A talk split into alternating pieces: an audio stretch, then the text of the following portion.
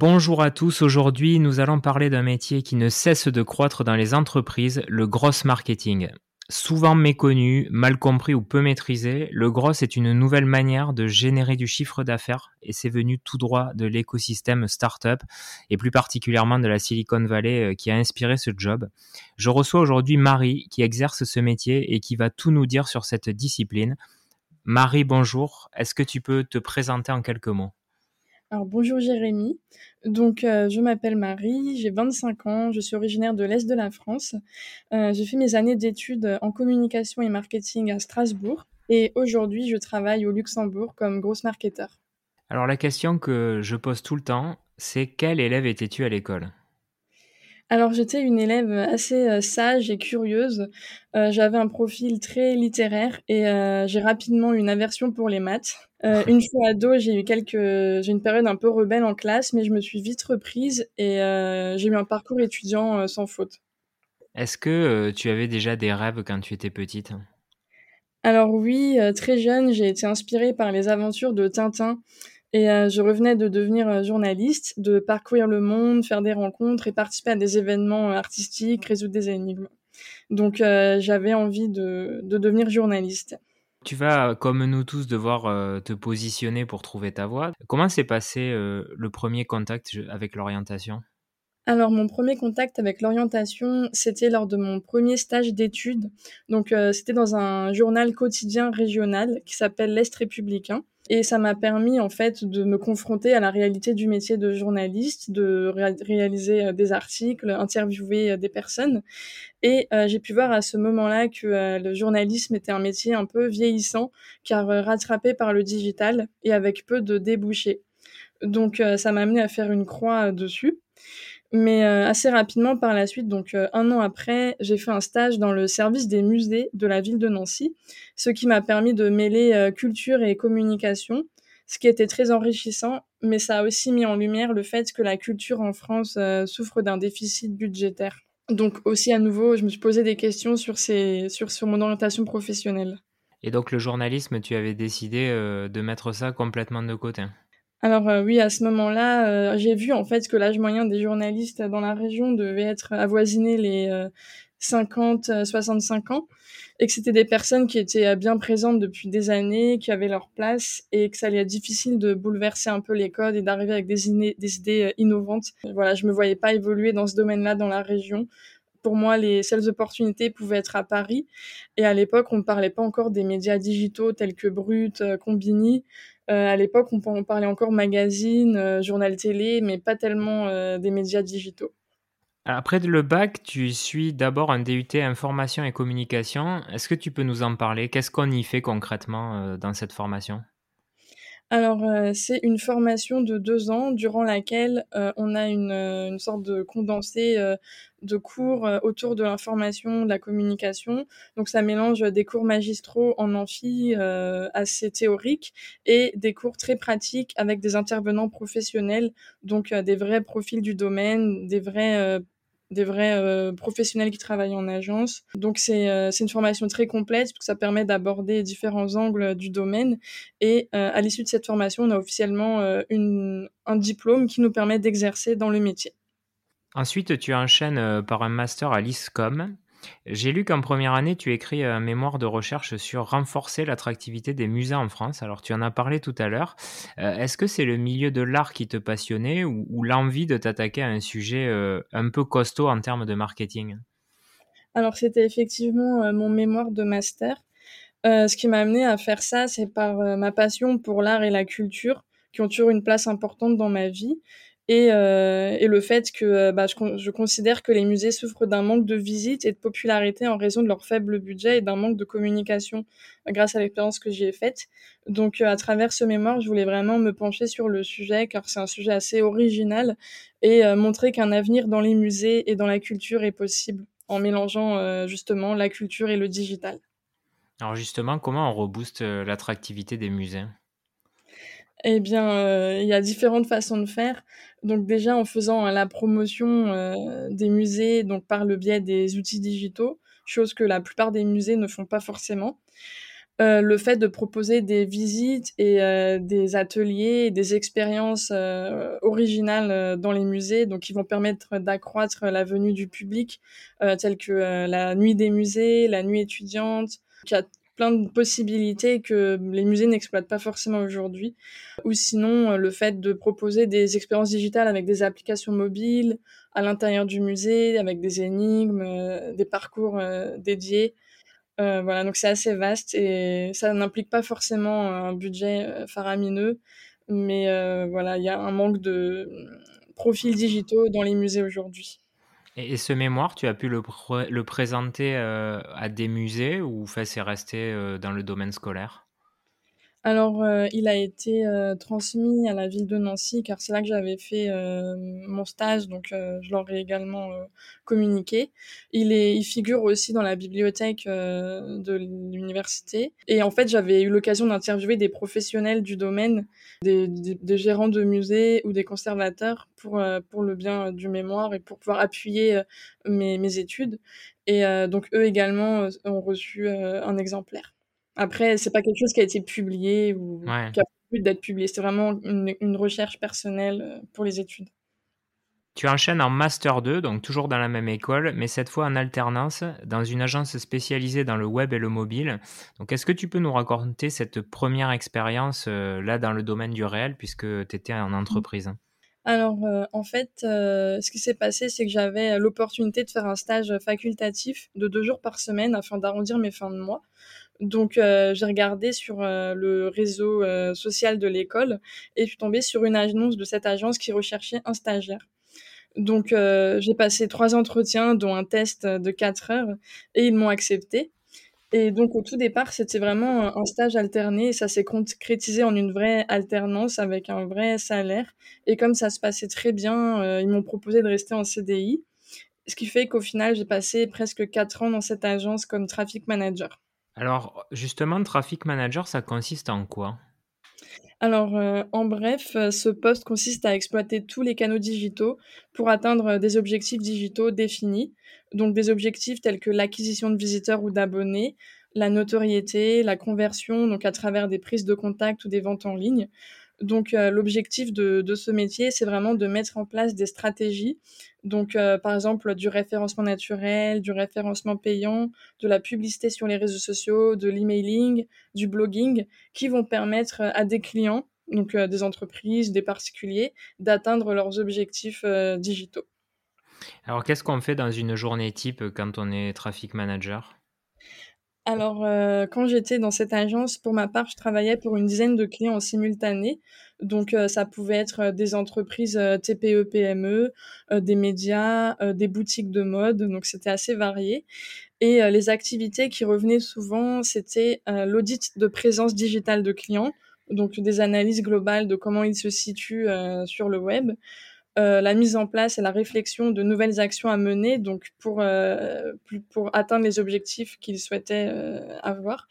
La mise en place d'actions stratégiques, donc par exemple calendrier éditorial sur les réseaux sociaux, newsletter, mise en ligne de nouvelles publicités.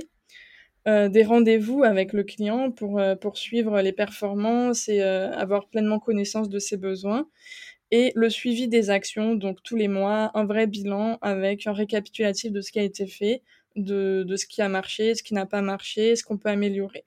On le voit de plus en plus, que ce soit dans le monde professionnel ou personnel, les gens essaient de, fédérer des communautés, euh, alors que ce soit sur Instagram, TikTok et tous les réseaux sociaux.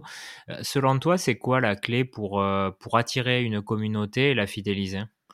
Moi, je dirais que ça va dépendre euh, du type euh, de, d'entreprise que l'on est. L'approche va être différente selon euh, la cible qu'on souhaite toucher. Je dirais qu'il faut avoir, qu'il faut organiser en fait dès le départ une vraie stratégie avec une régularité dans les postes qu'on aimerait faire. Par exemple, deux postes ou trois postes par semaine avoir une cohérence aussi euh, au niveau des visuels et du message. Par exemple, se concentrer sur euh, certaines couleurs, euh, sur certains mots, avoir un vrai message, une vraie quelque chose de différenciant par rapport à des concurrents et rester cohérent, harmonieux dans, dans la démarche.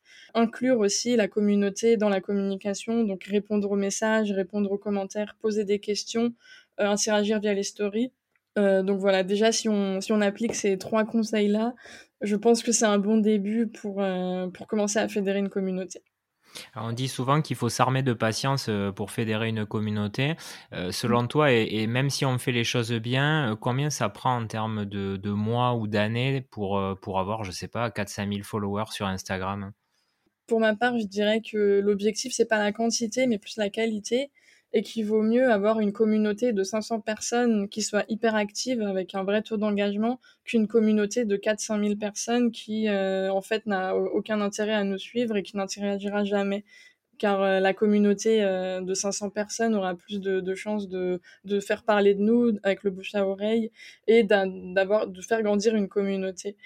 Euh, donc au niveau du temps, euh, je dirais que bah, déjà appliquer euh, des conseils que j'ai donnés juste avant, mais ce qui peut booster les choses, c'est de, de faire de la sponsorisation ou de la publicité via un post avec un ciblage très précis qui va permettre de gagner peut-être 5 abonnés par jour et ce qui pourrait permettre d'aller très vite.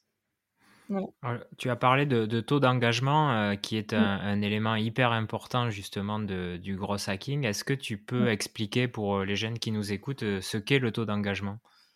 Oui, alors le taux d'engagement, c'est le pourcentage de personnes qui vont interagir avec le contenu sur la part d'abonnés, de, personnes touchées au total. Donc plus un taux d'engagement est élevé, plus ça veut dire que les personnes ont de l'intérêt pour le contenu. Et euh, le taux d'engagement, ça se matérialise sous la forme de pourcentage. Donc 5%, 10%. Donc, par exemple, si vous avez 100 abonnés et que 10 personnes sont constamment actives, vous aurez un taux d'engagement de 10%. On va maintenant évoquer ton nouveau job de grosse marketeur, qui est mhm. finalement dans le prolongement euh, de tes expériences passées. Est-ce que tu peux nous expliquer concrètement, euh, derrière ce nom savant ou un peu, enfin, l'anglo-saxonne, bah, qu'est-ce qu'il y a derrière ça? Alors, le gros marketing, ça consiste à exploiter les canaux digitaux pour avoir un impact direct sur le chiffre d'affaires de la société. Donc, euh, l'objectif, ça va être de mettre en place des actions digitales pour atteindre euh, des objectifs de conversion tels que la prise de contact ou la vente. Donc, c'est plus pointu que le traffic management car il faut avoir un regard sur tous les canaux digitaux en simultané et ce pour un seul client, à savoir l'entreprise pour laquelle on travaille. Donc euh, tout ce que je fais au quotidien doit servir à générer des leads et des prises de rendez-vous pour mon entreprise. Alors la question qui peut paraître bête, euh, mais que je vais quand même poser, est-ce que le gros marketing c'est forcément digital? Alors non, euh, car même si les actions que moi je vais mettre en place sont essentiellement digitales, elles peuvent aussi mélanger des interactions physiques. Par exemple, des fois, je vais mettre en place des campagnes dont l'objectif c'est de ramener des événements, des personnes à un événement si par exemple ma société organise euh, un after work ou, euh, une soirée, euh, je peux mettre en place des actions digitales qui vont avoir pour but de promouvoir cet événement. Donc ça mélange le digital et des objectifs physiques. de plus, c'est aussi un métier qui implique de la relation avec d'autres métiers. Donc, je suis pas toute la journée sur mon ordinateur en train de faire, de mettre en place des actions digitales. Je vais aussi avoir des réunions et des points avec des consultants SEO, des traffic managers donc, euh, on est au contact de l'humain au, quotidien. Est-ce que le, le gros marketeur, c'est forcément celui qui va créer le contenu, qui va écrire les textes, qui va faire les images, euh, ou est-ce que ça, ce sont encore d'autres métiers? Alors, euh, le gros marketeur, c'est plus celui qui va orchestrer la stratégie et justement coordonner les créateurs de contenu et les créateurs de publicité ou spécialistes en référencement. Après, dans la plupart des entreprises, on n'a pas forcément un métier dédié pour chaque euh, branche. Euh, c'est souvent la même personne qui, qui, fait, euh, qui mélange la création de contenu, le visuel et, et la mise en place de la stratégie. On parle aussi beaucoup de copywriter. Est-ce que toi, tu, fais ça? Est-ce que tu, rédiges les contenus ou est-ce que tu as des gens avec toi qui, bah, le font en parallèle? Dans mon équipe, j'ai effectivement une collègue qui, elle, est 100% dédiée au copywriting, à la création de contenu texte. Donc on travaille beaucoup au quotidien ensemble, toutes les deux. Est-ce que tu peux nous donner un exemple euh, d'une campagne euh, de grosse marketing que tu mènes actuellement ou que tu as menée et nous expliquer les canaux que tu vas utiliser, la manière dont tu t'y prends pour toucher le public et puis aussi comment tu vas analyser ta perf? Alors, il euh, faut savoir que je travaille dans une agence luxembourgeoise, donc qui conçoit des sites internet et qui vend des prestations de communication et de marketing à des entreprises du Luxembourg. Et une des actions qu'on a mises en place récemment, donc elle servait à ramener des clients pour souscrire à des sites e-commerce. Donc, ce qu'on a fait, c'est qu'on a créé un guide e-commerce, donc une sorte de, PDF de dizaines de pages qui permettent de donner des conseils aux clients. Et on a, on a proposé ce guide donc sur différentes pages de notre site internet.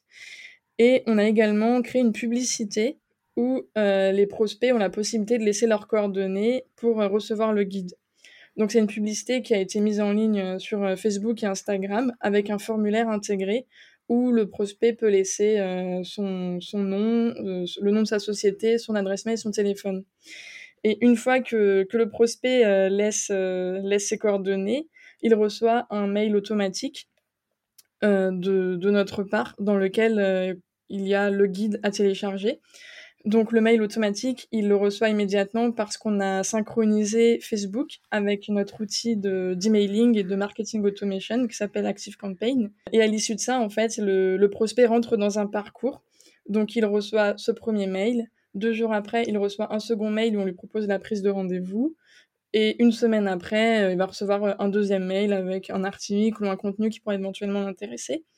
Et en parallèle, on a nos commerciaux donc, qui ont la connaissance qu'un prospect a téléchargé le guide et qui ont ses coordonnées, donc qui peuvent également envisager euh, une relance téléphonique. Donc, ouais, en fait, c'est de la prévente, quoi. Tu, tu mets en place euh, tous les éléments pour qualifier euh, le client, enfin, ou le prospect, et ensuite, tu as quand même une force de vente qui va conclure. C'est ça. Donc, ça, c'est vraiment un exemple d'une campagne qu'on est en train de mettre en place actuellement. Et pour l'analyse de perf, donc on a toutes les données qui sont euh, dans le gestionnaire euh, Facebook, mais aussi euh, dans notre outil d'emailing CRM. Donc on va combiner ces données-là et les, mettre sur un tableau de bord commun. Et, euh, et, on va les suivre en fait mensuellement. Et il faut savoir que cette campagne, euh, en un mois, elle a généré plus que plus de 40 leads. Voilà. quels sont les outils, euh, tu en as cité quelques-uns, mais quels sont les outils que tu utilises dans ton métier au quotidien? Alors, euh, les principaux outils, pour moi, ça va être le site internet de la société qu'il faut constamment optimiser et tester. Euh, on va voir par exemple que certaines pages, certains boutons vont générer plus de clics ou de vues que d'autres. Donc, il s'agit de mettre en avant les contenus qui vont nous permettre d'intéresser et de toucher le plus notre cible. Euh, l'outil d'emailing euh, ou CRM pour euh, tout ce qui est marketing automation, qui va permettre d'automatiser l'envoi de, mails, relancer les, prospects.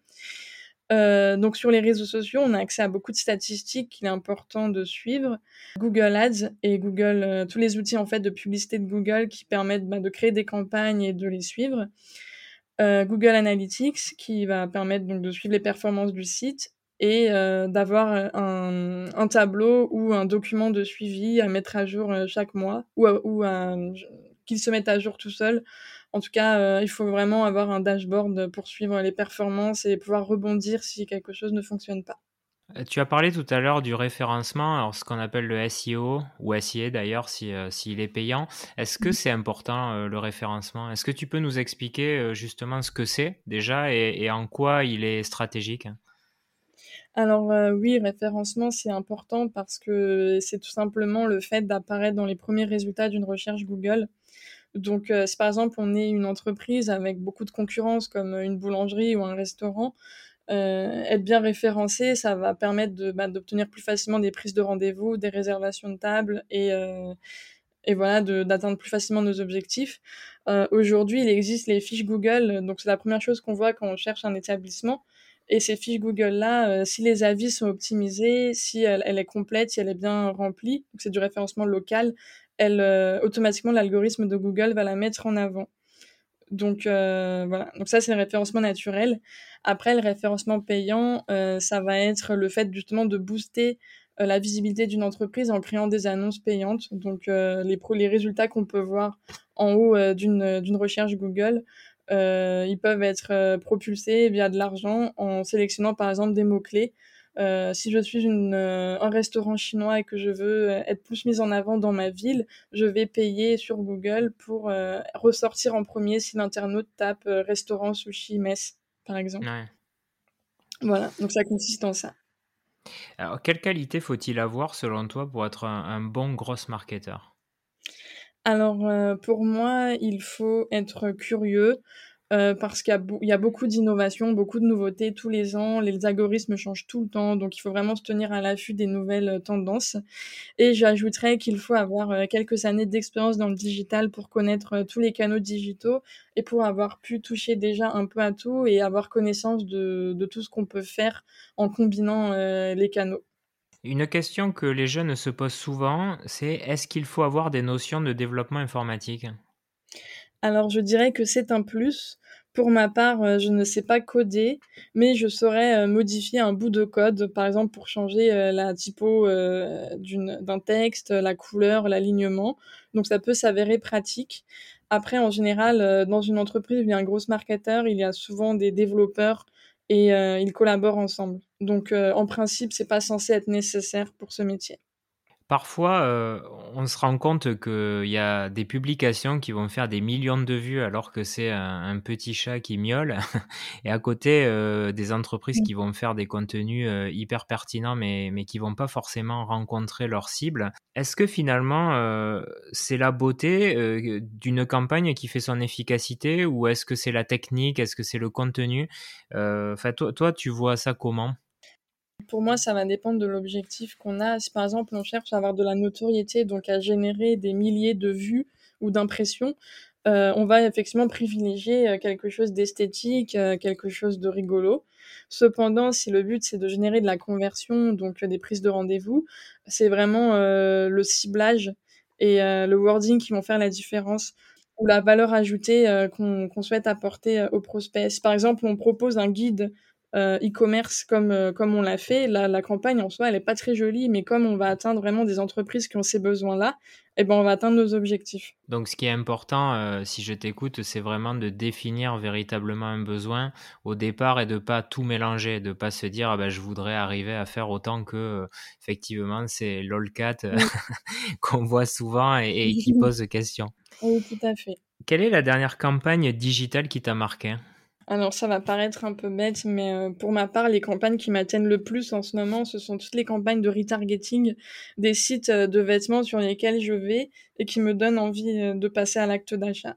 Alors justement, on n'en a pas parlé du retargeting. Est-ce que tu peux expliquer, ce qu'est le retargeting pour tous les jeunes qui connaissent pas et en quoi c'est vraiment très efficace? Alors le retargeting, c'est lorsque vous vous rendez sur un site tel que Amazon, AliExpress, heu, Zara et que vous consultez des articles, mais que vous n'achetez pas et heu et ensuite au bout de quelques minutes, quelques heures, vous allez sur les réseaux sociaux et vous voyez exactement les produits que vous avez consultés. C'est le retargeting, ça permet de repêcher, l'u l'utilisateur qui n'a pas acheté et d'être, bah, de doubler les chances, qu'il achète et qu'il passe à l'acte. Est-ce qu'on peut considérer que le gross marketing n'est ni plus ni moins que la version 2022 du marketing classique, heu, qu'on a connu il y a plusieurs années? Alors, heu, oui, bien que l'on peut beaucoup plus préciser, heu, l'impact des actions que l'on met en place et on peut aller, heu, plus loin dans le ciblage. Donc je pense que pour certaines entreprises, notamment les petites, le retour sur investissement peut être plus vite rentabilisé si le gross marketing est bien utilisé. Alors qu'auparavant, via de de l'achat d'espace, par exemple dans la presse ou de l'affichage, on pouvait moins facilement mesurer l'impact et les performances de nos campagnes. Oui, c'est vrai que quand on on mettait des prospectus dans la boîte aux lettres, on n'avait pas la moindre idée de de combien de gens lisaient le contenu, alors que sur un emailing, on a des des datas, heu, qui sont très, très précises, quoi. Exactement. Et et aujourd'hui, heu, par exemple, l'emailing, est-ce que c'est quelque chose qui est, heu, encore efficace malgré le fait qu'on en reçoive, heu, 1000 par jour? Alors, pareil, ça va vraiment dépendre de quelle entreprise on est et qui à qui on s'adresse. Heu, dans le B2C, il y a des taux d'ouverture et de clics, heu, qui sont différents du B2B, mais on considère que c'est un outil qui est toujours, heu, efficace parce qu'on continue à le proposer, à le vendre et qu'on cont continue à constater des résultats et voilà, des objectifs atteints via l'emailing. Quelles sont les évolutions possibles quand on fait ce métier? Pour ma part, après ce métier, je pourrais éventuellement prétendre à manager une équipe digitale. Aujourd'hui, je suis pas manager, je coordonne, mais je j'ai personne qui est, heu, sous ma responsabilité. Heu, ou bien, heu, plus tard encore, responsable, vraiment d'une branche marketing communication. Et alors toi, c'est quoi ton objectif, à plus long terme? Eh bien, pour ma part, aujourd'hui, je me plais vraiment bien dans ce métier parce qu'il y a beaucoup de choses à faire, on il y a beaucoup d'activités, de profils avec lesquels je collabore. Donc pour l'instant, je me vois pas spécialement évoluer, dans un poste de manager parce que j'aime j'aime être dans l'opérationnel et j'aime, heu, travailler en autonomie. Donc pour l'instant, je me plais bien et heu, on on verra dans 5 ans. Si tu devais donner un un conseil ou une astuce, heu, pour les jeunes qui nous écoutent et qui cherchent leur voie, ce serait lequel? Alors, moi, je dirais qu'il faut être curieux et ne pas se fermer à tout pour un seul métier. Je pense qu'il faut avoir, plusieurs plans possibles. Heu, je recommanderais également de partir au moins un an à l'étranger, une fois qu'on si on a la possibilité, une fois qu'on est étudiant, parce que c'est quelque chose que j'ai pas fait et que je regrette de ne pas avoir fait. Heu, je pense qu'en partant un an à l'étranger, on s'ouvre, à d'autres cultures, à une nouvelle langue et ça ne peut être que bénéfique et heu, j'ajouterais d'essayer de rapidement se spécialiser dans un domaine bien précis pour en faire sa force. Le digital, c'est très vaste et on peut pas uniquement dire: «Je veux travailler dans le digital». Il faut savoir si on veut travailler dans le développement, dans les réseaux sociaux, dans le web, dans les dans le site web, heu, parce que, heu, aujourd'hui, les agences et les entreprises cherchent des profils d'experts digitaux et heu, donc il y a y a des besoins, heu, différents. Donc je pense qu'il faut vraiment avoir, heu, un atout bien particulier. Et est-ce que, heu, c'est facile ensuite de trouver du travail? Parce que toi, justement, tu étais en province, mais tu es parti au Luxembourg. Est-ce que c'était difficile de trouver, heu, un job, dans cette branche-là, du côté de Metz ou Nancy, enfin dans ce coin-là? Alors, effectivement, moi, j'ai fait mes études à Strasbourg et j'ai ma première expérience là-bas et heu, je dois dire qu'à Strasbourg, il y avait pas mal d'opportunités, mais il faut quand même, heu, je je je pense qu'il faut quand même avoir des études, heu, solides et avoir une première expérience. Heu, par contre, Nancy et Metz, c'est vraiment des des petites villes et qui sont pas très attractives, heu, sur le plan-là, qui ont un peu de retard. Il y a peu d'agences et peu d'entreprises qui ont des besoins, heu, aussi précis. Donc c'est plus difficile, donc je recommanderais plutôt effectivement de miser sur des grandes villes telles que Paris, Bordeaux, Lyon, Marseille et heu, par contre le Luxembourg c'est, heu, c'est très attractif pour les frontaliers parce qu'il y a des banques, heu, il y a, pas mal d'investissements, d'entreprises qui investissent là-bas. Donc il y a plus d'opportunités, qu'en Lorraine, c'est sûr. Et au Luxembourg, la culture, c'est très similaire à la France ou différent? Alors c'est ça ressemble, mais c'est un peu différent. En fait, le Luxembourg, c'est un très petit pays avec peu d'écoles et d'universités, ce qui fait qu'il y a peu de Luxembourgeois qui sont aussi qualifiés que les Français dans certains domaines tels que la finance et, et la communication et le marketing. Ce qui fait qu'ils cherchent justement à recruter, heu, beaucoup de frontaliers, donc heu, le marché de l'emploi est assez, expansif. Il y a énormément d'opportunités et les Luxembourgeois sont très accueillants, envers les frontaliers. Eh bien, on va rester sur cette magnifique phrase d'accueil des Luxembourgeois. Merci beaucoup Marie pour ton témoignage et ton temps. Et donc, beh, j'espère que, heu, tous nos auditeurs auront bien compris, heu, déjà ce qu'est le métier, mais mais tu l'as bien décrit avec tous ces enjeux. Et beh, comme vous le savez, tous les vendredis, on reçoit un nouvel invité, heu, donc sur des métiers et des sujets totalement différents. Donc merci Marie et puis, beh, je te dis à très bientôt. Merci, à bientôt. Au revoir.